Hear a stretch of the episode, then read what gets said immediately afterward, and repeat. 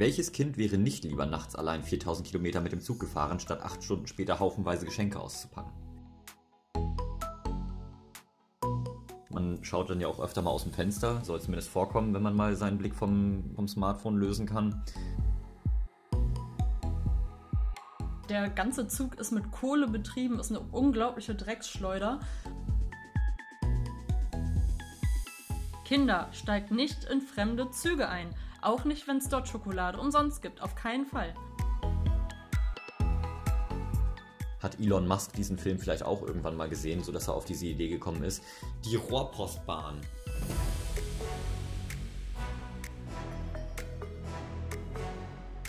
Hallo. Moin und herzlich willkommen zu einer neuen Folge von Warum ist das nicht grün? Weihnachten steht kurz vor der Tür, wir machen es uns alle zu Hause gemütlich, verbringen Zeit mit der Familie, besorgen schon Geschenke, beziehungsweise im Bestfall haben wir die meisten Geschenke schon besorgt. Und was macht man lieber an solchen Tagen, als vor dem Fernsehen zu sitzen und richtig schön Weihnachtsfilme zu gucken, während man eine heiße Schokolade trinkt? Mein absoluter Lieblingsweihnachtsfilm ist dabei der Polar Express und auf den wollen wir heute mehr eingehen. Stellt euch doch mal vor, wir befinden uns in Ostfriesland, in einer idyllischen, verschneiten Kleinstadt. Es ist die Nacht vor Weihnachten. Der kleine Habbo liegt im Bett und wartet auf den Weihnachtsmann. Sein ganzes Leben wartet er schon darauf, am Weihnachtsabend den Schlitten kommen zu hören. Langsam zweifelt er daran, ob es den Weihnachtsmann wirklich gibt. Plötzlich hört er draußen ein Geräusch. Statt galoppierender Rentiere und schnaufendem Mann in Rot hört er allerdings nur einen Zug. Was verwunderlich ist, denn eine Bahnstrecke führt nicht direkt am Haus entlang. Aber was tut man, wenn man draußen einen Zug hört? Richtig, man geht raus und schaut nach, was das Ganze soll. Draußen erwartet der Schaffner Habbo ungeduldig und bittet ihn, in den Zug zu steigen. Er zögert, aber dann erinnert er sich daran, was sein Großvater ihm einmal sagte. Habbo, du bist dumm wie ein Esel und zweimal so hässlich. Wenn ein Fremder dich anspricht und mitnehmen will, nimm die Chance wahr. Habbo kommt aus liebevollen Verhältnissen. Er steigt ein. Das Ziel? Der Nordpol. Welches Kind wäre nicht lieber nachts allein 4000 Kilometer mit dem Zug gefahren, statt acht Stunden später haufenweise Geschenke auszupacken? Im Zug geht es zu wie in Willy Wonkas Schokoladenfabrik. Sehr chaotisch, wenn auch weniger tödlich. Kinder rennen durch die Gänge, singen und kreischen, steppende Kellner bringen heiße Schokolade und Kinder klettern während der Fahrt auf das Dach des Zuges, um mit Landstreichern zu quatschen. Der Zug selbst fährt über zugefrorene Seen und über ein 99-prozentiges Gefälle, was damit begründet wird, dass man um Mitternacht am Nordpol sein müsse, da sonst Weihnachten entfalle. Ob das stimmt, findet Habbo nicht heraus, denn pünktlich um 5 vor Mitternacht trifft der Zug am Ziel ein. Die Geschenke werden verladen, der Weihnachtsmann kann starten und alle Kinder auf der ganzen Welt wachen glücklich auf. Warum die Kinder am Nordpol sein mussten, wird nicht ganz klar. Als Habbo am nächsten Tag die Geschichte erzählt, glaubt ihm natürlich kein Mensch. Seine Familie recherchiert im Internet und fordert ihn heraus, zwei Wahrheiten über den Nordpol von einer Lüge zu unterscheiden. Elisa, du weißt, Habbo ist nicht unbedingt die Person, die sonderlich gut aufpasst, wenn sie unterwegs ist. Kannst du ihm helfen? Ich kann mein Bestes geben. Dann kommen jetzt drei Fakten über den Nordpol, wovon einer auf jeden Fall nicht wahr ist. Nummer eins: Rund 10% des Süßwasseranteils auf der Erde findet man im Eis der Arktis. Nummer zwei: Im Winter herrschen hier Temperaturen von unter minus 30 Grad Celsius. Nummer 3. Der Weihnachtsmann hat 64.000 Helfer. Beim Spielzeugbau kommen ausschließlich männliche Wichtel zum Einsatz. Ist das jetzt blöd, wenn ich sage, alle sind wahr? Das ist doch hier keine Finte, oder? Es ist keine Fangfrage, nein. Okay. Na gut, ähm, dann überlegen wir nochmal. Also 10% des Süßwasseranteils. Ich weiß, dass wirklich relativ viel des Süßwassers in Gletschern steckt. Mhm. Ich weiß aber nicht, wie viel das insgesamt sind. Da würde ich die Frage jetzt nochmal so kurz zur Seite schieben. Der zweite Teil war Temperaturen bis zu minus 30 Grad. Puh, das klingt schon sehr, sehr kalt. Ich kenne mich da gar nicht so mit aus. Ich habe wahrscheinlich in meinem Leben auch noch nichts äh, kennengelernt, was unter 5 Grad ist. vielleicht auch schon, wer weiß. das ist echt nicht, nicht sehr kalt. Oh, okay, na gut, dann vielleicht schon. Und das dritte mit den männlichen Spielzeugherstellern, also zumindest bei, jetzt mal ein anderer Film, Santa Claus, haben wir gesehen, dass da auch weibliche Spielzeugherstellerinnen sind. Hm, interessant. Darum würde ich vielleicht von dem Fakt darauf hindeuten, dass dort auch Frauen Spielzeuge herstellen oder Elfenmädchen. Okay, also würdest du sagen, die ersten beiden Fakten sind wahr und der Fakt mit den, mit den Wichteln, der ist falsch. Genau. Ja, wenn du Habbo das so weitergibst und Habbo das so seiner Familie erzählt, dann werden sie ihm auf der Stelle glauben. Denn es stimmt, rund 10% des Süßwasseranteils auf der Erde findet man im Eis der Arktis. Hm. Und es herrschen im Winter durchaus Temperaturen von noch unter minus 30 Grad. Also es kann auch durchaus nochmal kälter werden.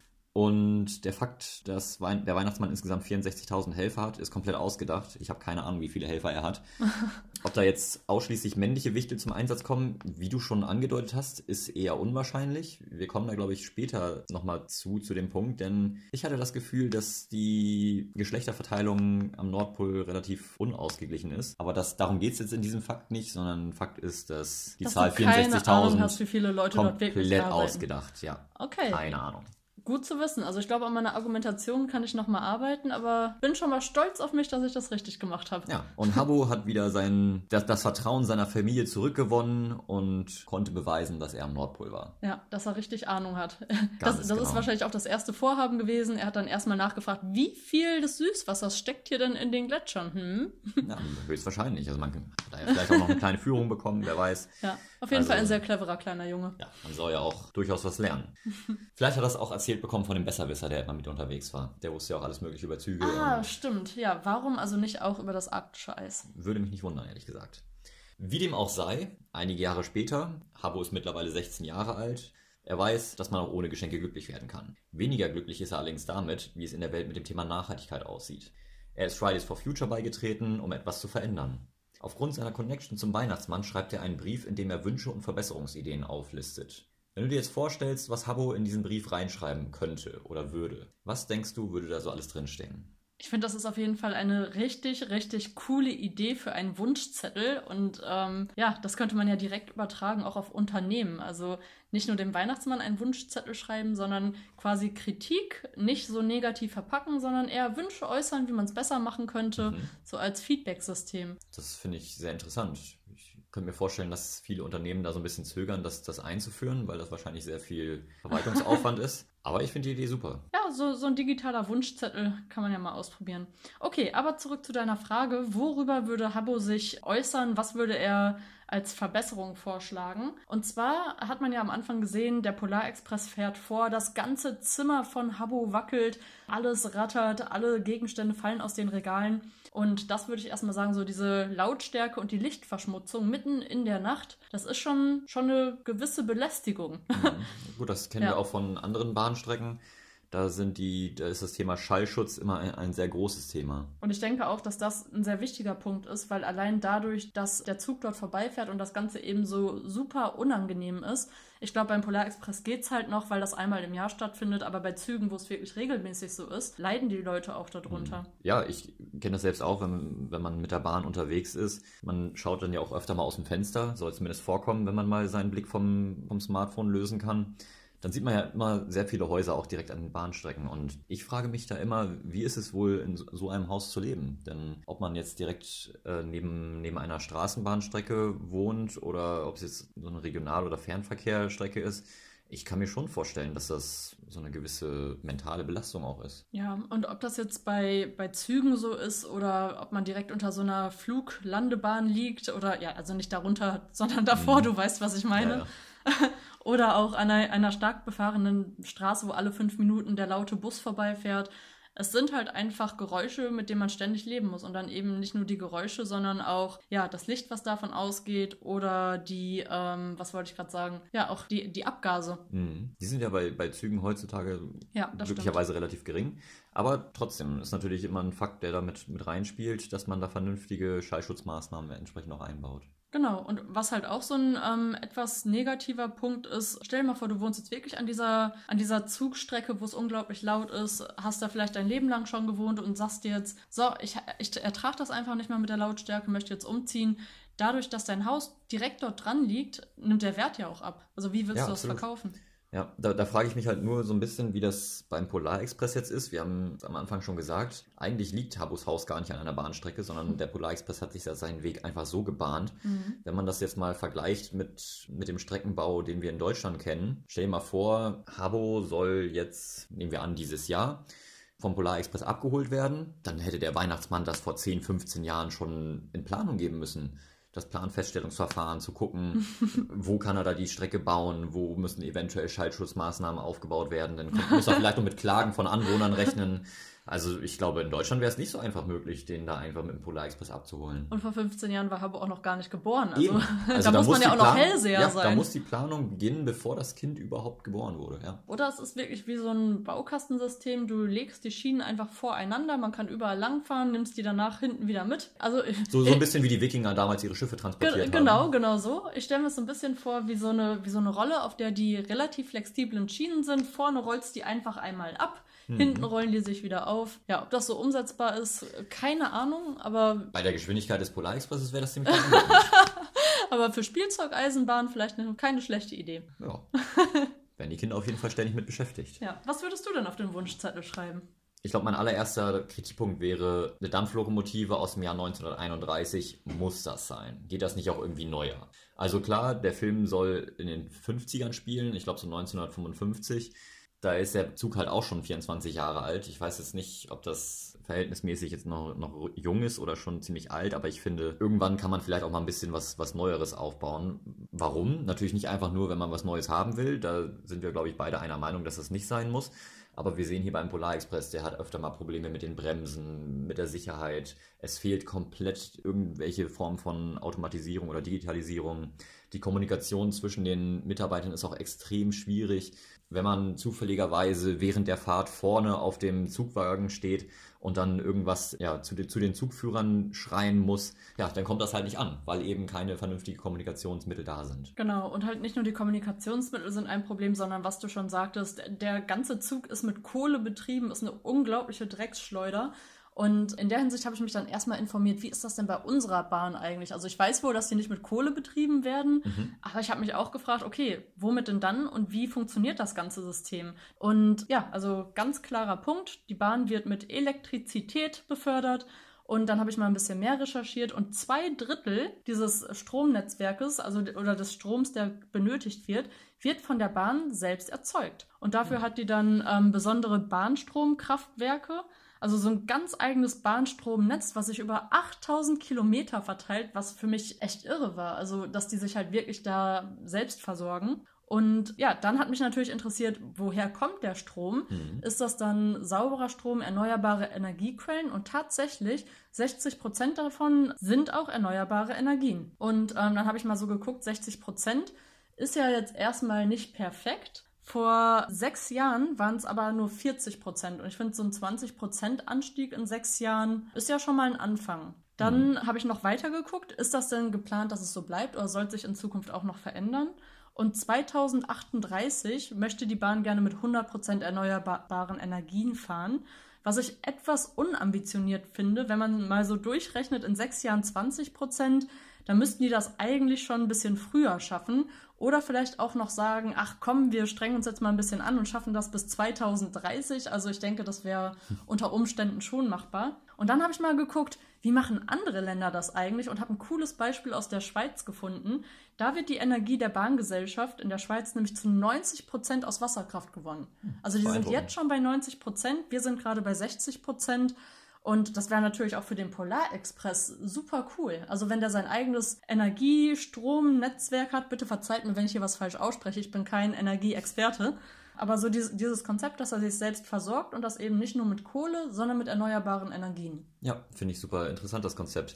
Was ich bei der Bahn beeindruckend finde, ist, wenn sie nur 60% erneuerbare Energien haben, wie sie es schaffen, 100% erneuerbare Energien in die Fernverkehrszüge zu stecken. Also ich habe schon diverse Züge gesehen, wo groß und breit in grüner Schrift dran steht, dass dieser Zug, ich weiß nicht genau, wie sie es genannt haben, ob es klimaneutral hieß oder, oder auf jeden Fall mit erneuerbaren Energien.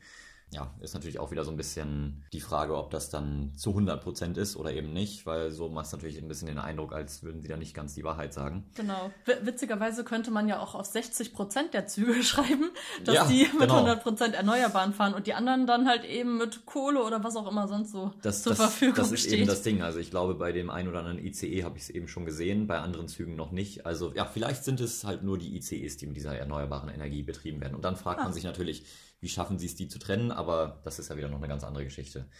Ähm, da ist es aber vielleicht auch interessant mit diesem Bahnstromnetz das, wie gesagt, ist nur 8000 Kilometer lang oder nur schon 8000 Kilometer lang. Das wird wahrscheinlich ja auch nicht jede Ecke abdecken. Oder? Vielleicht sind es auch nur die Fernverkehrsstrecken, ja. das kann gut sein, ja. Okay. Ja, auch super interessant, dass die Schweiz auch in der Hinsicht ein Vorbild ist. Ähm, wir haben, glaube ich, auch im Moment immer mehr oder immer mal wieder die Diskussion eines Deutschlandtaktes.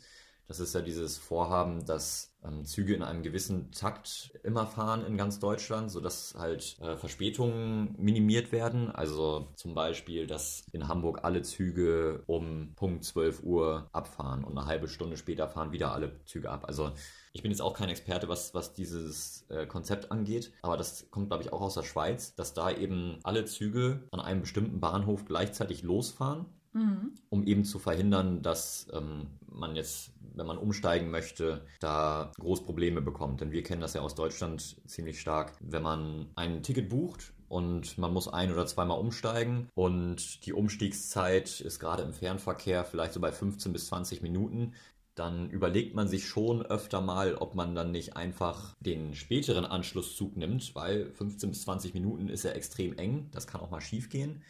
Und dann plant man einfach schon mal grundsätzlich eine Stunde mehr ein oder plant halt eine Stunde früher noch loszufahren, weil man sich einfach oft nicht darauf verlassen kann, dass das erreichbar ist. Also wer hat es noch nicht erlebt, dass man dann irgendwo steht, noch gerade rüber gehechtet ist und man drückt noch auf den Knopf, aber nein, die Tür hat sich schon geschlossen, die Bahn ja. fährt ab. Man steht kom komplett verzweifelt dort, weil man sich denkt, oh Gott, noch eine Stunde warten. Ja, und regt sich einfach nur auf. Also das Schöne daran ist ja vielleicht sogar noch, der Deutsche oder die Deutschen beschweren sich einfach gerne über verspätete Züge. Da hat man auch mal wieder was zu erzählen beim nächsten Familientreffen. Ja, so kommt man ja. sich näher, auch mit fremden Leuten. Ja, das verbindet die Menschen. Auf jeden Fall. Meckern über die Bahn kommt immer gut an. ja. Ansonsten, ja, wir hatten das beim, beim Thema Infrastruktur schon so ein bisschen mit, dem, mit der Gleisplanung und mit dem Schallschutz keine Oberleitung. Ne? Also das wäre natürlich auch unheimlich wichtig dann beim Polarexpress. Wenn er eben elektrisch betrieben werden soll, braucht man natürlich auch entsprechende Oberleitungen. Mhm. Und ansonsten ist er halt darauf angewiesen, mit Kohle betrieben zu werden. Und wie du schon angedeutet hast, wenn er mit Strom versorgt wird, dann muss es oder sollte es eben auch Strom aus erneuerbaren Energiequellen sein. Denn ob jetzt die Kohle direkt in die Lokomotive gestopft wird oder die Kohle benutzt wird, um eben Energie zu erzeugen, also Strom zu erzeugen, das macht letztendlich dann keinen sonderlich großen Unterschied. Und da sind wir dann schnell wieder bei dem Problem, dass eben Kohle nicht nur die Luft verschmutzt, sondern auch das Grundwasser schädigt und sogar die diverse Landschaften. Also der ja. Kohleabbau ist da jetzt auch nicht. Und die Gesundheit. Ja, alles genau. auf jeden Fall. Also es ist ja auch immer schöner, wenn man frische Luft einatmen kann, als in so einer Dampfwolke ste zu stehen. Das ist schon ganz spannend. Genau, da habe ich aber noch einen, einen Punkt, den man der Bahn oder den man dem Polarexpress auch zugute halten muss. Beim Fliegen wäre nämlich der CO2-Ausstoß 32 mal so hoch wie beim Bahnfahren. Klar, das bezieht sich jetzt auf Elektrik, also mit äh, Strom betriebene mhm. Züge. Aber ist halt trotzdem immer noch die Frage, was wäre sinnvoller? Sollte Habbo einfach mit einem Flieger abgeholt werden und zum Polarexpress äh, transportiert werden? Mhm. Oder ist es halt doch sinnvoller, ähm, ihn dann halt mit dem Zug abzuholen? Also was wäre umweltfreundlicher? Ja gut, ich glaube, bei der Umweltfreundlichkeit, da sind wir uns einig, dass das mit dem Zug deutlich besser aussieht als mit dem Flugzeug. Ich will nicht wissen, wie das aussehen würde, wenn jedes Kind da einzeln mit dem Flugzeug abgeholt worden wäre. Das stelle ich mir doch relativ schwierig vor. Also unter Umständen, wenn man zum Beispiel einen gemeinsamen Treffpunkt irgendwo gehabt hätte mhm. und mit einem Flieger dann alle Kinder einmal gleichzeitig zum Nordpol gebracht hätte, wäre es eventuell sogar sinnvoller gewesen zu fliegen. Also will ja, ich jetzt... vielleicht ja. Ja. Vor allem, wenn man betrachtet, dass es eben aus Ostfriesland eben auch 4000 Kilometer Entfernung sind und diese 4000 Kilometer in einer Nacht hin und wieder zurückzufahren, ohne dass auch nur eine Minute Zeit vergeht, das ist schon relativ beeindruckend. Ja. Das kriegst du wahrscheinlich nicht mal mit dem Flugzeug hin. Abgesehen davon wäre es mit einem Flugzeug realistischer, diese Zeit einhalten zu können. Aber gut, solange im Polarexpress irgendeine Form von Zeitmaschine integriert ist, kannst du eben auf den Flieger passen. auch verzichten. Genau. Vielleicht noch eine Kleinigkeit, die ich unbedingt hier erwähnen muss, nicht, dass wir irgendwann später Ärger kriegen. Kinder, steigt nicht in fremde Züge ein. Auch nicht, wenn es dort Schokolade umsonst gibt. Auf keinen Fall. Erst so, recht nicht, wenn es genau, Schokolade das, das umsonst wollte ich, gibt. Ja, das wollte ich Und noch einmal kurz. Nicht, wenn, wenn der Schaffner sagt zum Nordpol, wir wollen ja. den Weihnachtsmann besuchen. Genau, und solange ihr keine unterschriebene Einverständniserklärung eurer Eltern habt, macht das auf gar keinen Fall. Und wenn ihr die unterschriebene Einverständniserklärung von euren Eltern habt, dann fragt vorher einmal beim Jugendamt nach, ob, äh, ob das so in Ordnung ist oder ob die Eltern da einmal vielleicht zum Gespräch vorbeischauen sollten. Genau, so nachdem wir den Punkt auch abgearbeitet haben, würde ich gerne einmal auf das Thema Auslastung der Züge eingehen. Also wir haben beim Polarexpress gesehen, ich habe jetzt versucht mal so ein bisschen mitzuzählen, das sind mindestens fünf Waggons und nur einer davon ist belegt. Okay, der ganz hinten, da ist noch der kleine, etwas jüngere Junge mit drin, aber ansonsten ist es halt wirklich eine sehr, sehr geringe Auslastung. Mhm. Und da habe ich mich gefragt, boah, das ist doch sowas von unökonomisch, das muss das sein? Und wird das woanders vielleicht anders gemacht? Und da habe ich mal so ein bisschen nachgeforscht. Und die Auslastung von Eisenbahnen im Nahverkehr ist tatsächlich nur 28 Prozent. Also ist es gar nicht so unrealistisch, wie wir das im Polarexpress Das ist beeindruckend, wenn man bedenkt, dass die Auslastung zum, also zu, zu Pendelzeiten, also mhm. im Berufsverkehr, wahrscheinlich bei ungefähr 478 Prozent liegt. Gut, das ist jetzt geraten und basiert nicht ja. auf wissenschaftlichen Fakten, aber so kommt es einem oft vor. Im Fernverkehr sind es übrigens 56 Prozent, also schon ein bisschen besser, okay. aber immer noch deutlich Platz nach oben. Ich glaube, was dann echt immer dieses Problem ist, ist die richtige Verteilung. Also, dass halt nicht alle Leute zur Stoßzeit mit der Bahn fahren wollen, sondern dass sich das Ganze ja, so, so ein bisschen über den Tag verteilt. Und mhm. das sehen wir ja selbst. Also man, man guckt ins Handy, überlegt sich, welches Ticket man buchen kann und äh, das Ticket, das dann irgendwie mitten am Tag ist, kostet 10 Euro, alle anderen kosten 115 Euro. Mhm. Und ähm, ja, also im Endeffekt finde ich, ist es gar nicht so unsinnvoll, finanzielle Anreize zu setzen, damit auch die Zeiten, die nicht so belegt sind, öfter genutzt werden. Ich finde generell den Punkt finanzielle Anreize ganz interessant, weil beim Polar Express sehen wir, die Tickets kosten gar nichts. also finde ich super interessant, dass der Zugang einfach sämtlichen sozialen Schichten garantiert werden kann. Wir sehen es, mhm. der, der kleine Billy, also der, der Junge aus den ärmlichen Verhältnissen, der kann genauso mitfahren wie Kinder aus der Mittel- oder Oberschicht. Gar kein Problem. Ja, er wird ein bisschen ausgegrenzt. Das liegt vielleicht auch so ein bisschen an, an seiner Persönlichkeit. Er will ja auch irgendwie gewissermaßen alleine sitzen. Aber er bekommt genauso Zugang zum Polar Express wie alle anderen Kinder. Das stimmt. Ist schon eine gute Sache. Findest du, das wird in unserem aktuellen System auch vorangetrieben? Weiß ich ehrlich gesagt nicht so hundertprozentig. Ich weiß mhm. nicht, wie da die, die, die Förderungen aussehen, aber grundsätzlich ist es ja jetzt nicht so, dass man ohne Ticket Bahn fahren dürfte. Also ich sage jetzt mal, Hartz-IV-Empfänger dürfen ja auch nicht ohne Ticket Bahn fahren und ja. kriegen, soweit ich weiß, auch im Nahverkehr keine, also vielleicht Vergünstigungen, aber ich, ich glaube jetzt keine Tickets zur Verfügung gestellt. Ja, also das beste Beispiel, was mir halt einfällt, das Studententicket. Man, also zum Beispiel ähm, von der Universität Oldenburg hat man dadurch eine super Reichweite und die Kosten pro Fahrt minimieren sich da echt extrem. Man mhm. kann da Busse, Bahnen mitnutzen, man hat da alles mit drin. Und gerade eben als Student, wo man jetzt nicht unbedingt viel Geld fürs Bahnfahren übrig hat, ist das eine extreme Hilfestellung. Da frage ich mich halt, auf welche, also sozial benachteiligten Gruppen wird das genauso angewendet? Ich weiß nicht, ob es sowas auch für Rentner gibt. Und wäre es vielleicht möglich, in Zukunft auch einfach neue Anreizsysteme zu schaffen, damit die Leute, die eben nicht äh, das Geld locker überhaben zum Bahnfahren, das trotzdem auch nutzen können?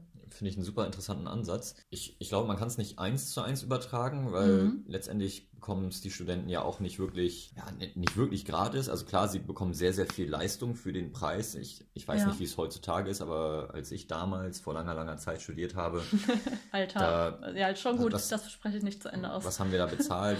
Vielleicht 120, 130 Euro für ein Semester und ja. konnten dafür jeden Tag durch ganz, ja, nicht durch ganz Niedersachsen, aber durch einen großen Teil von Niedersachsen fahren. Und man hat halt gewissermaßen was bezahlt, aber das ging wahrscheinlich auch so ein bisschen zum einen über die Masse. Mhm. Also es wurden halt, an unserer Uni waren es, glaube ich, damals 10.000 Studenten und ja, 10.000 mal 135 Euro oder wie viel es letztendlich auch waren, das ist ja dann schon auch ein bisschen Geld für die Bahn. Und es ist natürlich auch immer so ein bisschen, ja, ich sag mal, umlagefinanziert. Es nutzen halt nicht alle Leute die Bahn. Mhm. Und selbst ich, ich habe immer davon geschwärmt, wie toll dieses Semesterticket ist und habe mich riesig darüber gefreut, das zu haben. habe es aber bei weitem nicht so sehr genutzt, wie man es hätte nutzen können. Und bei anderen ist das noch viel extremer, glaube ich, die dann ein eigenes Auto haben oder vielleicht einfach generell auch nicht viel unterwegs sind. Also ich glaube, es ist letztendlich kein schlechtes Geschäft für die Bahn, weil mhm. ja, zum einen haben sie keine zusätzlichen Kosten, wenn da jetzt jemand in Anführungsstrichen gratis mitfährt oder es im Voraus bezahlt hat. Und ja, zum anderen nutzen es, glaube ich, auch gar nicht so viele Leute so extrem, dass, dass man mit den Einzeltickets so viel mehr verdienen würde. Aber diese Umverteilung finde ich eigentlich ganz clever. Also, dass man halt eine etwas größere, im Endeffekt sind's ja, ist es ja dann wieder Steuersystem, ne? Mhm. Also viele Leute zahlen etwas, damit auch viele Leute davon profitieren können. Genau. Ja, ich will jetzt nicht sagen, dass wir über Steuern auch noch die Bahntickets von allen Leuten bezahlen sollen, aber so diesen Grundgedanken an sich finde ich eigentlich ganz gut, dass sich ja. mehr Leute das leisten können oder dass man vielleicht auch Rentnern eine Art Rentnerticket ermöglicht. Ja. Vielleicht, vielleicht gibt es das ja auch schon. Na, wer weiß. Anreize für neue Formen der Mobilität und vor allem genau. also gemeinschaftliche Formen der Mobilität. Mhm. Weniger auf Individu Individualverkehr setzen, sondern halt mehr auf ja, öffentliche Verkehrsmittel. Was natürlich im Moment auch wieder ein bisschen schwierig ist gerade zu Zeiten von Corona wird das ja jetzt auch wieder so ein bisschen eingeschränkt, diese Aufforderung, weil es natürlich auch wieder ein, ein Ort ist, wo man viel mit anderen Menschen in Berührung kommen kann. Mhm. Aber die Zeiten sind ja hoffentlich auch früher oder später vorbei und dann kann man sich da über neue Systeme Gedanken machen. Genau, und wenn ich mal so überlege, dass man mittlerweile von Hamburg nach Frankfurt für 14 Euro fahren kann, das ist für mich einfach nur irre. Man muss halt nur sich irgendwie mal ein paar Wochen früher Gedanken machen, überlegen, wann man fahren möchte und vielleicht auch mal ein bisschen flexibel mit der Zeit sein. Und dann ist es ja im Endeffekt auch möglich, günstig die Bahn zu nutzen. Mhm. Man muss halt nur ein bisschen planen. Und was da vielleicht auch ganz interessant ist, also gerade jetzt nach dieser Corona-Zeit, wo auch immer mehr flexible Arbeitssysteme eingeführt werden, wo man eben nicht so zeitabhängig ist, dass man um neun startet und um 18 oder 17 Uhr nach Hause geht, sondern vielleicht früher oder später anfangen kann und sich da auch so ein bisschen an seinen eigenen Bio- und Tagesrhythmus halten kann. Da sollte das damit doch eigentlich ganz gut kombiniert sein, oder? Und eventuell die Auslastung der Züge auch besser verteilt werden können. Grundsätzlich bin ich da ein großer Fan von. Also klar, Auslastung so ein bisschen verteilen über den Tag, finde ich super sinnvoll. Ist natürlich auch nicht für alle Menschen ganz einfach. Ne? Also es gibt immer noch viele, viele Menschen, die bei der Arbeit eben doch von bestimmten Zeiten abhängig sind. Ob es jetzt im Schichtbetrieb ist oder einfach aus irgendwelchen anderen Gründen eben zu bestimmten Zeiten äh, bei der Arbeit sein müssen. Für die ist das schwieriger. Aber alle anderen, die das eben einteilen können, bei denen wäre es natürlich sinnvoll, da so ein bisschen zu versuchen, das zu verschieben auf Zeiten, die vielleicht nicht ganz so stark frequentiert sind, ja. Sehr schöne Sache. Aber eine Sache hat mich im Polarexpress dann doch noch gestört. Und zwar, du hast das ja gesehen, man kommt da rein, man kriegt sein Ticket irgendwie in die Tasche gezaubert und dieser ganze Fahrkartenkontrollprozess läuft manuell ab. Ja, ja. hätte man das nicht irgendwie per E-Ticket machen können, geht das nicht irgendwie anders? Da würde man ja auch ein bisschen Papier beisparen. ja, nicht, nicht nur Papier sparen. Also klar, digitale Tickets bin ich auch ein Riesenfan von. Warum aber in diesem Fall überhaupt Tickets, wenn die Kinder abgeholt werden? Also, ja, ne? ja genau da stimme ich dir nämlich auch zu. Also man sieht das ja am Anfang, der Schaffner hat da seine Liste, er liest das vor, Habo, du stehst hier jetzt auf der Liste. Ich habe jetzt schon, wir haben beobachtet, dass du seit äh, anderthalb Jahren ein Zweifler bist, dass du nicht mehr richtig an Weihnachten glaubst. Also hat man hat wirklich quasi eine komplette Lebensgeschichte der Person, die da vor einem steht. Und trotzdem muss man sich dann noch mit einem x-beliebigen Papierticket ausweisen, dass ja. man da auch mitfahren kann. Und die Strafe ist nämlich, dass du sonst über den Zug, übers Dach, das natürlich auch noch vereist ist im schneidenden tiefsten Winter, mit deinen Pantoffeln laufen musst, damit du vorne in der ähm, Lokführerkabine mitarbeiten kannst. Das äh, konsequent. Ist definitiv konsequent. Genau, und äh, dazu würde ich auch direkt sagen, ja, also die Sicherheit ist jetzt auch nicht unbedingt die beste. Also wir haben jetzt auch in den vergangenen Podcasts schon viel über Sicherheitssysteme und wie das Ganze so abläuft geredet. Aber eben, dass man mit kleinen Kindern über ein vereistes Dach läuft und das in Hausschuhen, für mich ist das ein bisschen unsicher. Bisschen unsicher ist sehr schön gesagt, ja. Aber was will man erwarten in einem Zug, bei dem Kinder von der Haustür abgeholt werden, um sie zum Nordpol zu bringen?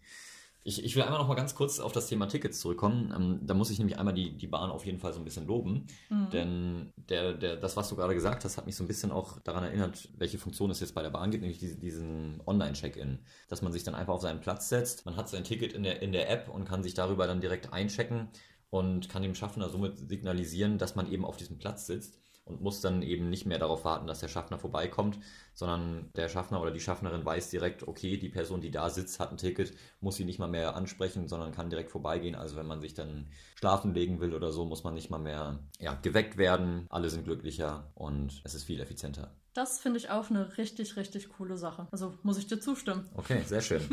Ansonsten, ja, Papiertickets sind aus vielen Gründen wahrscheinlich nicht sonderlich sinnvoll diese ganze Schnibbelei, die er dann damit noch anfängt, ist auch kein gutes Beispiel, denn er verschmutzt ohne Ende die Umwelt. Also die ganzen Schnipsel landen überall da, wo er gerade rumschnibbelt. Aber hätte man die aufgefangen, wäre das sehr schönes Konfetti geworden. Äh, es wäre schönes Konfetti geworden, ja.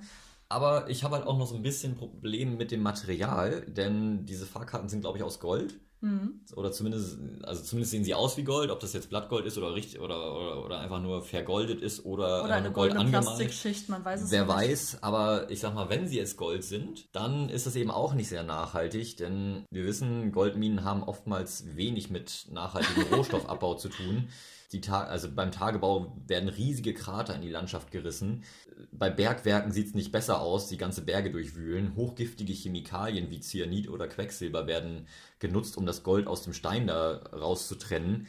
Giftige Dämpfe können entweichen, die Luft wird vergiftet für Menschen und Tiere, die Chemikalien können in Flüsse oder Seen gelangen und, und stellen halt so ein riesiges Risiko für die Trinkwasserversorgung dar. Ganz zu schweigen davon, dass bei, bei, dem, bei dem Schürfprozess eben oft auch auf Kinderarbeit gesetzt wird. Man, man hat schon fast die Befürchtung zwischendurch, dass die Kinder eben zur nächsten Goldmine gefahren werden mit dem Polarexpress. Gott sei Dank ist das nicht so.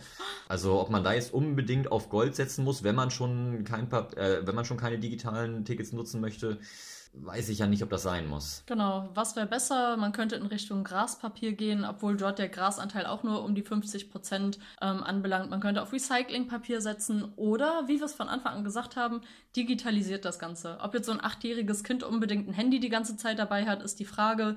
Die Tendenz der Zukunft geht ja ungefähr in Richtung ja, auf jeden Fall, aber Ja. genau, Ich- auch, auch so ähm, gibt es da andere Möglichkeiten. Ich weiß nicht, was mittlerweile das Durchschnittsalter für das erste Handy ist, aber gefühlt ist es ja schon ab drei Jahren so. genau. was jetzt keine Bewertung von irgendwelchen Erziehungsmaßnahmen sein soll. Nee, nee, auf keinen Fall. Ansonsten, Habbo war ja als junger, junger, Junge, also Ja. als sehr junger Mensch, so wollte ich sagen, damals in diesem Zug und kennst du noch diese schöne Szene, als die Kellner heraussprinten, die, äh, die Sitzbänke umdrehen und auf einmal diesen Tisch mit den heißen Schokoladen servieren? natürlich. Oh, das war auch immer so mein Traum, dass mir das irgendwann mal passieren wird, ist leider nicht so gekommen, Mhm. aber wie dem auch sei, schöne Szene.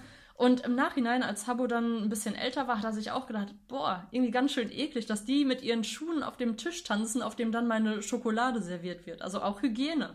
Nicht nur wichtiger sondern es zeigt ja auch einfach einen sehr schlechten Umgang mit, mit der Einrichtung. Denn ich kann mir vorstellen, wenn sie da rumspringen und rumtanzen, dann sind die Sitze und Tische eben auch schneller kaputt und müssen auch schneller ersetzt werden. Krawall und Remi Demi ist da das Motto. Ja, so könnte man sagen.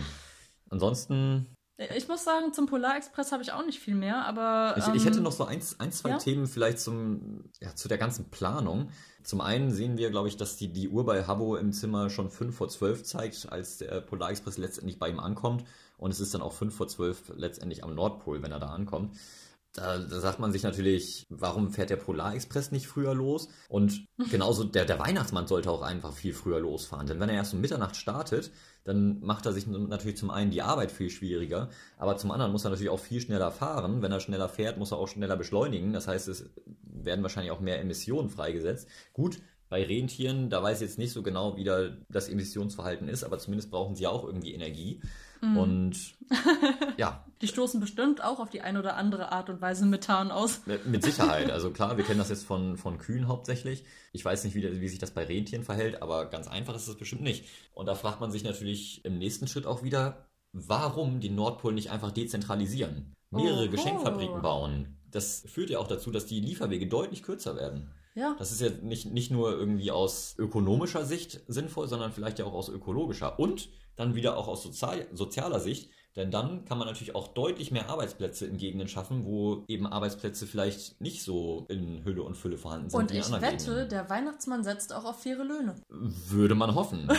Ich, ich weiß es ehrlich gesagt nicht. Ich könnte mir genauso gut vorstellen, dass da einfach gegen Kosten und Logis gearbeitet wird.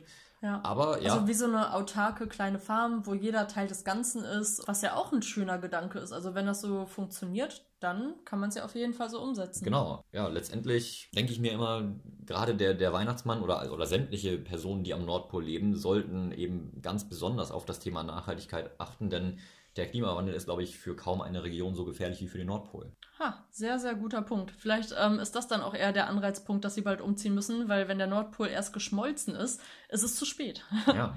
Ja. Fragt man sich natürlich genauso gut, der Weihnachtsmann hätte die Kinder auch einfach zu Hause besuchen können. Mhm. Da hätte er den Jungen einfach mal aufgeweckt, wenn er sowieso schon gerade vorbei ist. Ja, er hätte nicht viel Zeit gehabt. Denn soweit ich weiß, muss er ungefähr, ich habe letztens irgendwie eine Zahl gesehen, 3400 Kinder pro Sekunde beliefern. Ich, da ist halt nicht mehr viel Zeit für einen Schnack zwischendurch, aber wäre halt deutlich umweltfreundlicher gewesen, wenn, die, wenn der Weg sowieso zurückgelegt wird. Ich frage mich auch immer, wie dieses ganze Geschenkverteilungssystem aussehen würde, wenn zum Beispiel die Post das übernehmen würde. Also Mhm. wir, wir sehen das ja jetzt schon immer wieder in den Medien, die Post ist komplett überlastet, gerade zu Weihnachten, gerade zu Weihnachten in Corona-Zeiten Ja. werden Pakete ohne Ende verschickt.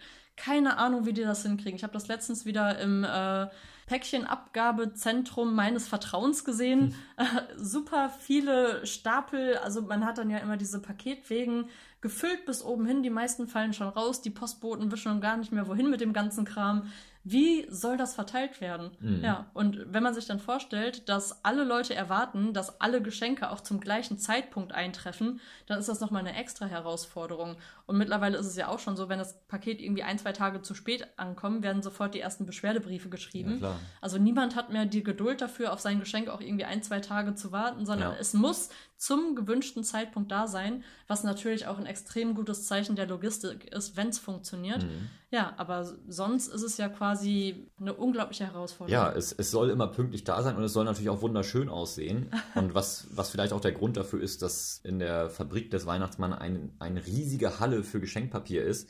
Alles neu von der Rolle. Da denke ich mir natürlich genauso gut, da könnte man entweder wiederverwendete Geschenkpapier, also wiederverwendete Geschenkverpackungen nehmen oder eben wiederverwendbare zumindest, Mhm. sodass das eben nicht mehr in Papier eingepackt wird, sondern zum Beispiel in wiederverwendbare Beutel oder Ja. eben, dass das Papier ein bisschen, Ich habe eine fester ist. richtig geniale Idee. Aha, Du kennst es doch sicher auch, es gibt verschiedene Mehrwegsysteme für, für die Post oder für zu verschickende Päckchen. Mhm. Das ist dann meistens so eine Art, bestehen leider auch noch öfter aus Plastik, aber es ist nun mal robuster, so eine Art Versandtasche aus ähm, einem beweglichen, mobilen Plastik, also Mhm. Kunstfasern. Das Ganze wird befüllt, das Päckchen wird geliefert und am Ende faltet man das, die Verpackung in eine Form eines Briefumschlages, wirft es in den Briefkasten und es kommt zurück an den Hersteller. ah, interessant. Und das Ganze könnte genauso gut für den Weihnachtsmann vorhanden sein. Also stell dir mal vor, er hat dann so eine Mehrwegverpackung, die auch noch ein schönes weihnachtliches Muster hat, kann das Paket darin ausliefern, es wird so ausgepackt.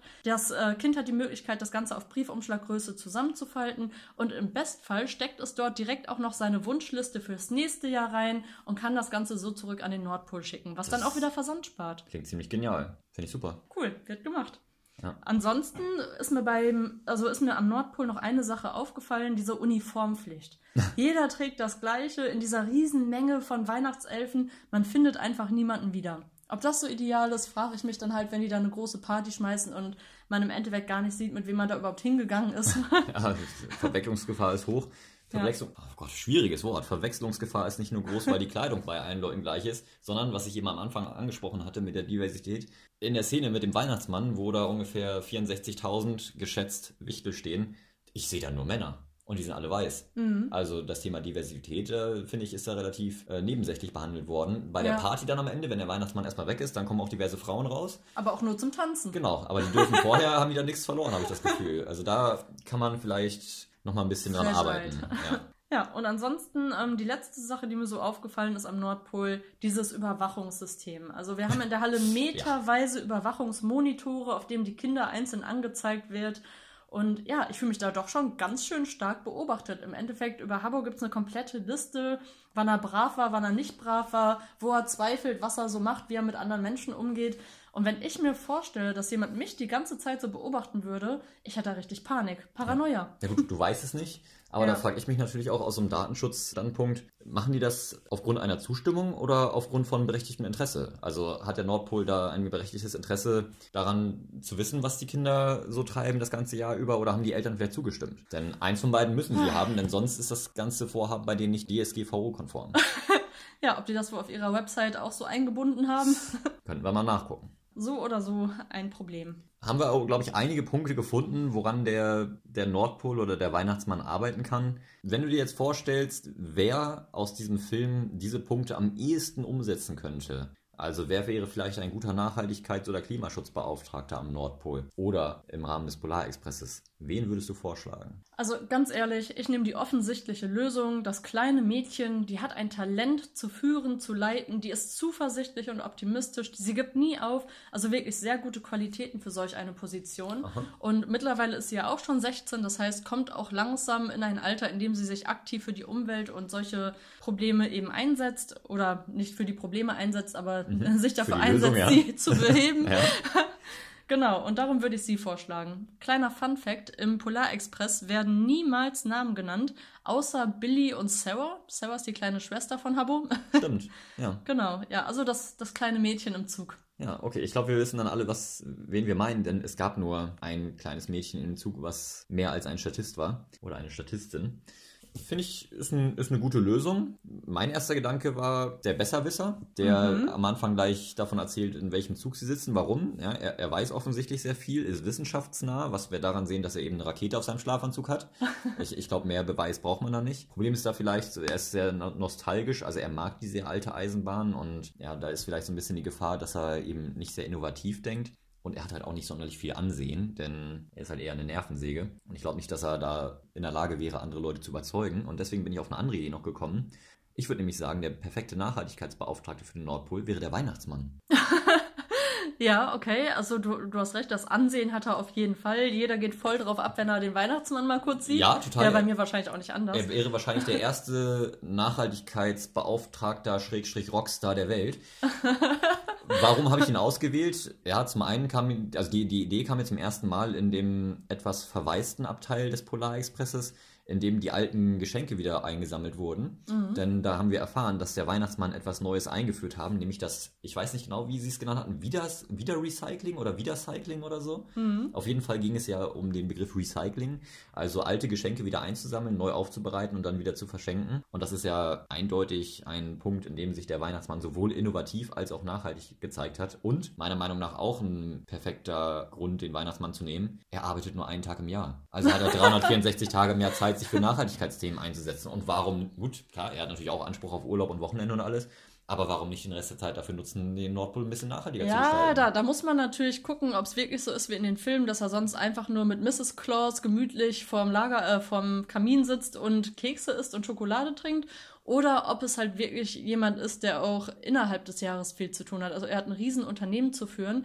Er muss dafür sorgen, dass alle Abteilungen, und es sind wirklich viele Abteilungen am Nordpol, funktionieren. Er muss dafür sorgen, dass wirklich alles mit den Zeitrichtlinien eingehalten wird, also dass alles zu Weihnachten auch punktfertig ist also ich könnte mir schon vorstellen, dass es da vielleicht ein bisschen, also dass es eine Herausforderung wäre für ihn, das Ganze noch zusätzlich zu machen. Mhm. Wenn er das aber so ein bisschen an die Elfen abgeben würde und denen auch ein bisschen mehr Verantwortung einräumen würde, ist das bestimmt machbar. Und dann finde ich deinen Vorschlag, dass er das macht, der sowieso mit den Kindern in Kontakt steht, die Briefe der Kinder kriegt mhm. und gerade wie Habbo das jetzt zum Beispiel macht, dass er auch die Vorschläge der Kinder mit einarbeitet und man sieht da ja, er hat ein Interesse, die Kinder glücklich zu machen und wenn die Kinder sich was fürs Klima wünschen, dann wird das der Weihnachtsmann das im Bestfall auch umsetzen. Ja. Also eine sehr gute Idee. Also klar, ob er jetzt gerade im Sommer dann in Zukunft auch noch die Zeit haben wird, im, im Rahmen des Klimawandels haben wir eben immer öfter das Problem, dass gerade am Nordpol vor allem Eisbären Probleme haben zu überleben. Ich weiß nicht, inwiefern er damit dann beschäftigt sein wird, die zu retten. Aber ich kann mir halt vorstellen, wenn wir uns eben mehr für Nachhaltigkeit einsetzen, dann sind auch die Eisbären weniger gefährdet und dann hat, haben andere Leute eben auch mehr Zeit, sich für andere Dinge einzusetzen. Wenn wir jetzt davon ausgehen, entweder bei mir ist der Weihnachtsmann, bei dir ist es das kleine Mädchen,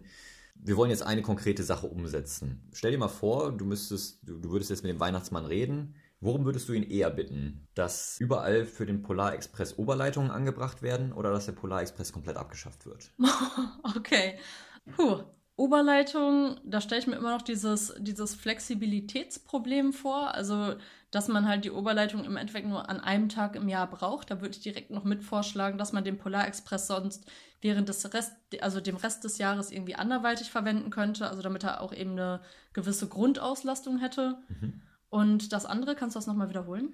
Ja, einfach komplett abgeschafft werden. Ach, komplett abgeschafft werden. Okay. Ich könnte mir vorstellen, dass der Weihnachtsmann das nicht als Lösung empfindet, weil es nun mal schon eben eine sehr besondere Reise für Kinder sind, die das vielleicht auch gut mal gebrauchen können, um wieder so ein bisschen mehr zu glauben. Und im Endeffekt ist der Glaube ja nichts, ja, nichts Schlechtes. Also er hilft einem ja auch dabei, seine Ziele zu erreichen, Vorhaben durchzusetzen. Darum würde ich eigentlich sagen, nee, Polar Express abschaffen, nein, aber den Polar Express modernisieren und eventuell auch weg von dieser Dampflok gehen und das so ein bisschen unserer heutigen Zeit anpassen, das auf jeden Fall. Und da er ja auch viel fleißige Elfen hat, ist das vielleicht gar nicht so unrealistisch, dass wir das hm. ja mit Oberleitung ausrüsten können. Also ja, dafür würde ich mich entscheiden. Okay.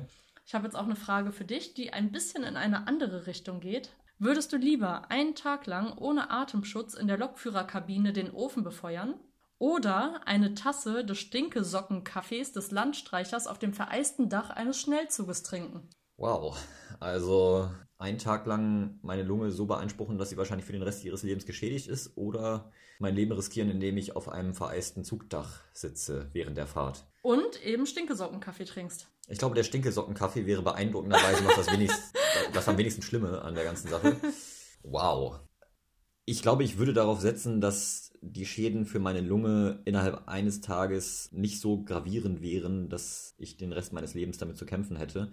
Denn mich auf das Dach des Zuges zu setzen während dieser Fahrt, die aus Sicht eines vernünftigen Menschen komplett irre ist, und du bist ja ein vernünftiger Mensch. Ja, zumindest denke ich das von mir ganz gerne. Ja, ich, ich würde mich dann doch für die Arbeit im, im Zug entscheiden, denn ich hätte doch ein bisschen zu viel Angst, dass ich da einmal irgendwie das Gleichgewicht verliere, umkippe, sonst irgendwas.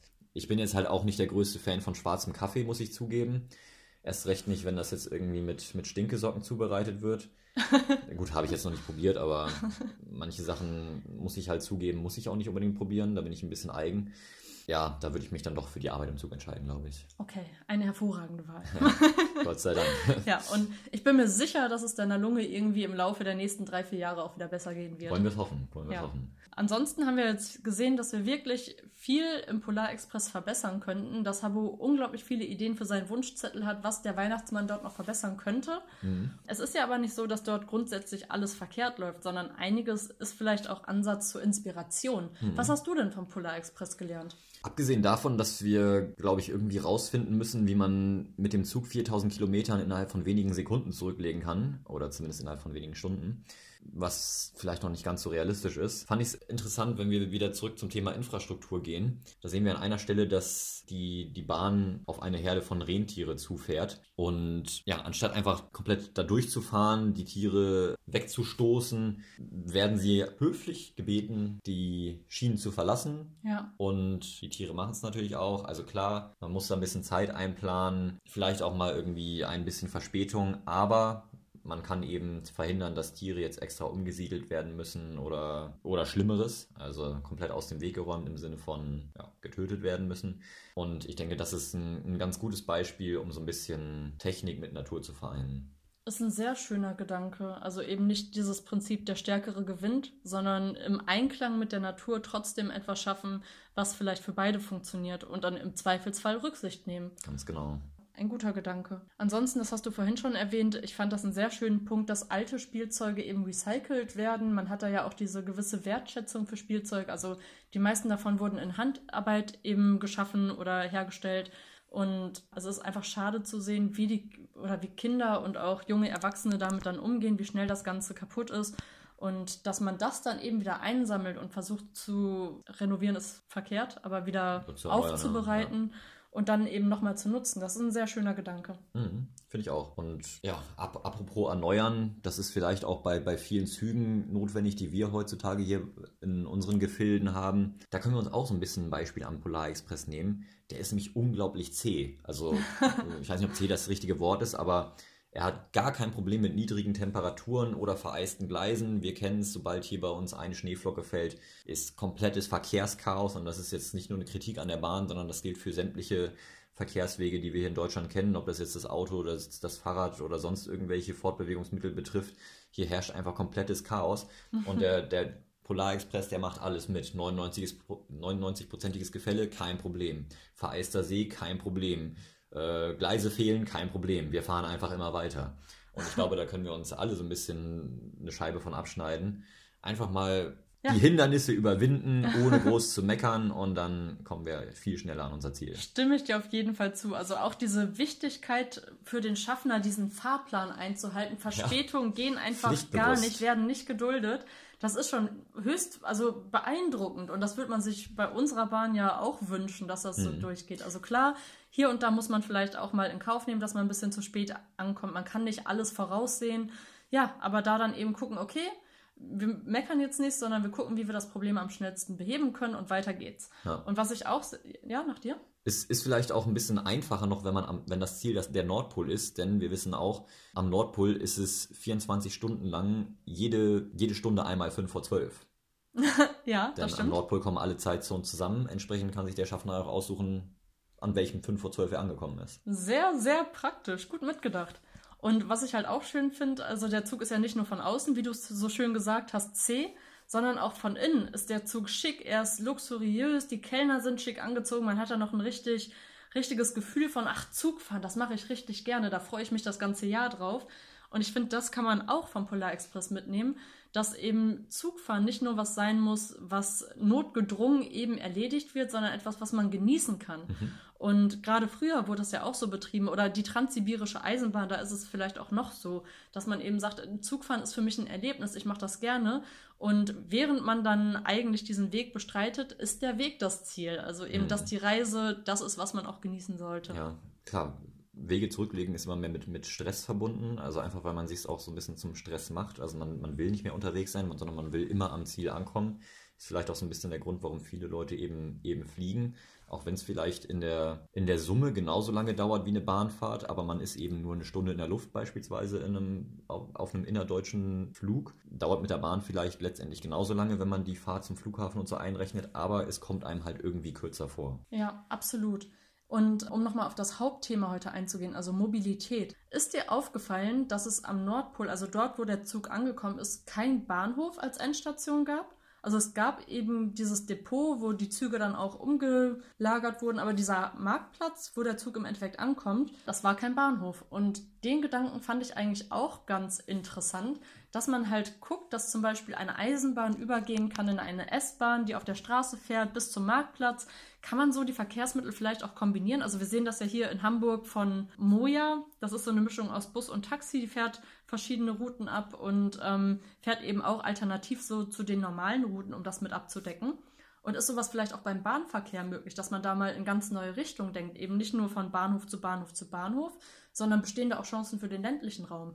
sehr gut möglich. Also ich letztendlich an, anhalten kann Zug ja überall.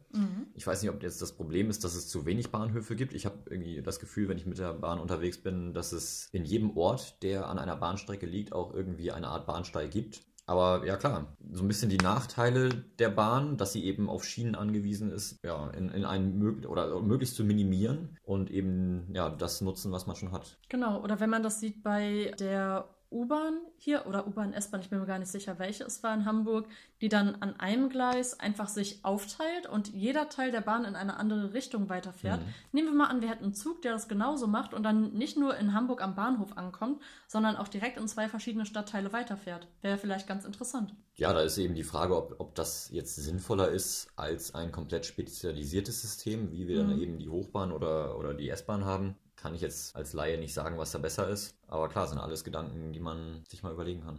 Genau. Was hast du denn noch so mitgenommen? Was mich komplett umgehauen hat, was ich einfach nur genial fand, wo ich mich gefragt habe, hat Elon Musk diesen Film vielleicht auch irgendwann mal gesehen, sodass er auf diese Idee gekommen ist? Die Rohrpostbahn. What? Also, Ja. das hat mir komplett mind blown. Also super schnell, effizient, emissionsarm. Die Wichtel haben sich einfach in, in diese Röhre gesetzt, haben ihr Ziel eingegeben und sind mit super hoher Geschwindigkeit losgeschossen. Und das alles, glaube ich, ja, wie gesagt, super emissionsarm. Und da sieht man natürlich, es ist anscheinend das Vorbild für den Hyperloop gewesen. Die neue Innovation in Sachen Mobilität, die jetzt gerade entwickelt wird. Ich, ich war komplett geflasht und anscheinend hat Elon Musk diesen Film, wie gesagt, auch gesehen. Und klar, viele kritisieren den, diesen Hyperloop oder dieses System Hyperloop auch, weil sie sagen, es wird wirtschaftlich nie funktionieren. Aber wenn wir jetzt uns mal die, die Eigenschaften angucken, also der Hauptantrieb ist elektrisch, die Energie wird erzeugt durch Solarpanels, die auf den Röhren äh, angebracht werden. und dann wird, werden die Kapseln mit Hilfe eines Magnetfelds durch, durch diese Röhren gesaugt, ähnlich wie bei einer Magnetschwebebahn. Und dadurch, dass eben wenig Widerstand in diesen Röhren herrscht, können Geschwindigkeiten von bis zu 1200 Kilometern pro Stunde erreicht werden, sodass Strecken von Hamburg nach München theoretisch in 45 Minuten zurückgelegt werden könnten. Und das halt eben mit, mit minimalen Emissionen, wo Flugzeug sowieso schon mal gar nicht mithalten kann, aber eben auch die Bahn komplett hinter sich gelassen wird. Das finde ich einfach den, den absoluten Wahnsinn. Und selbst wenn die Kritiker irgendwann mal recht haben und sagen, dass das wirtschaftlich eben nicht umsetzbar ist, dann denke ich mir halt, trotzdem ist es ein super Schritt, es ist mega innovativ und ich finde, selbst wenn wir irgendwann feststellen, dass es vielleicht nicht die Lösung ist, ist es vielleicht trotzdem ein, ein großer Schritt in eine andere große Innovation und ich finde, das sollten wir fördern. Genau, da stimme ich dir auf jeden Fall zu. Also dieses System, dass man dort eine Vakuumröhre hat, man weiß das von einem Vakuum, da hat man keinen Widerstand. Man kann also wirklich fast bis zur Schallgeschwindigkeit erreichen. Das ist einfach nur genial. Ansonsten funktioniert das Ganze ja so zumindest, wie ich es verstanden habe, oder vielleicht ist es auch nur eine Variante des Hyperloops, wie in einer Röhre, die ähm, aus, ja, die, die durch elektromagnetischen Antrieb funktioniert und sich durch diese Magneten das Ganze eben schwebend in der Luft bewegt. Mhm. Also ich fand das super spannend. Und am allercoolsten fand ich, dass es dazu einen Forschungswettbewerb gab, den Studenten aus München gewonnen haben. Ja. Also in München wird das Ganze ja derzeit oder schon seit Jahren ähm, versucht, so gut wie möglich zu bauen. Und ich finde, das ist halt auch ein schöner Ansatzpunkt, um Deutschland vielleicht mal wieder so, so ein bisschen als Innovationsstandort voranzutreiben. Ja. Warum nicht? Und da ist natürlich immer ein bisschen schade, wenn da direkt die Kritiker, also klar, Kritik ist mal angebracht und, und sollte natürlich auch konstruktiv eingebracht werden. Aber grundsätzlich ist es doch super genial, solche innovativen Projekte hier zu haben und eben, dass Studenten da auch dran arbeiten können. Und ja, vielleicht werden wir früher oder später den Hyperloop in dieser Form haben, vielleicht auch in einer anderen Form, aber so ja. oder so ist es doch eine tolle Sache, daran zu forschen. Genau, und wenn das dann anstelle des Polarexpress oder anstelle der Bahn an Wohnsiedlungen vorbeifährt, dann ist das Tolle nämlich eben auch, dass es emissionsfrei und geräuschlos funktioniert. Ja, und dann kann man nämlich tatsächlich eben innerhalb von weniger als vier Stunden von Ostfriesland zum Nordpol fahren. das wäre natürlich richtig krass. Ansonsten ist mir noch aufgefallen, am Nordpol wird viel getanzt, viel Musik. Die Leute haben Spaß und ähm, es gab da ja auch eine ganze, eine ganze Halle für Plattenspieler, wo wirklich kontrolliert wurde, welche Abteilung welche Musik hört. Das kann man sich so vorstellen, als wenn jede einzelne Abteilung einen persönlichen DJ hat und diesen DJ eben auch dafür eingesetzt hat, individuelle Musik aufzulegen, um zu gucken, wo haben die gerade Bock drauf, was wird die jetzt noch so ein bisschen anfeuern. Mhm. Ja, und fand ich eigentlich auch eine ganz schöne Idee so für die Motivationssteigerung. Ja, warum nicht? Ist eine, das ist eine super Idee. Allgemein so zu gucken, wie kann man die Leute ein bisschen glücklicher machen.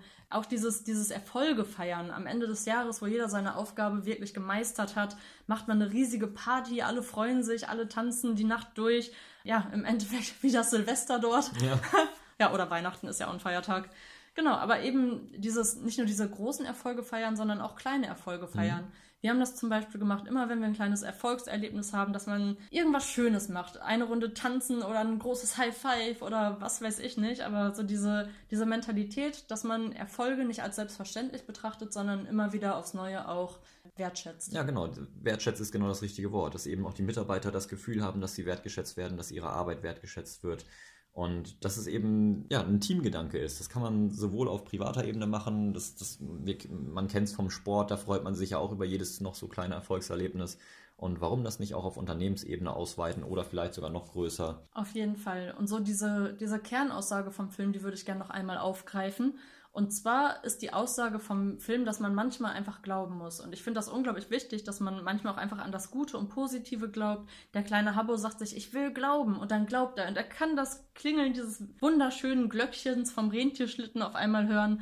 Und im Endeffekt ist es auch ein guter Ansatz, nicht nur für Weihnachten, sondern auch für das neue Jahr, wir machen uns Vorsätze und wir nehmen uns wirklich fest und glauben an uns, dass wir das schaffen. Und wenn wir da mit kleinen Schritten anfangen, ist das ja die perfekte Grundlage. Also sowas wie bei mir persönlich, ich will nächstes Jahr gerne ausrümpeln, ohne dabei was wegzuschmeißen, was auch eine Herausforderung wird. Aber ich nehme es mir vor und ich weiß, dass ich es schaffen kann. Oder andere Dinge, ich will mehr saisonal und frisch kochen. Oder ich möchte nächstes Jahr gerne in dem und in dem Bereich auf Plastik verzichten. Mhm. Und genauso kann das im Endeffekt jeder von uns machen. Und wenn wir dann nur genug Glaube an uns selbst haben, denke ich, ist das auch möglich. Das ist ein sehr, sehr schönes Schlusswort für diese Folge und auch fast schon für dieses Jahr. Was will man mehr? Ich glaube auch bei uns ganz fest daran, dass wir im nächsten Jahr mit diesem Podcast noch mehr Leute erreichen werden, dass noch mehr Leute vielleicht Spaß mit uns haben werden. Dass wir vielleicht auch noch den ein oder anderen Follower bekommen, indem die Leute eben auf Folgen abonnieren oder sonst irgendwas klicken bei uns. Oder auf Teilen. Denn so schaffen wir es nämlich auch, unsere Ziele zu erreichen. Ansonsten bleibt, glaube ich, eigentlich nur noch zu sagen, habt schöne Feiertage. A Merry Christmas and a Happy New Year. Genau. Tschüss.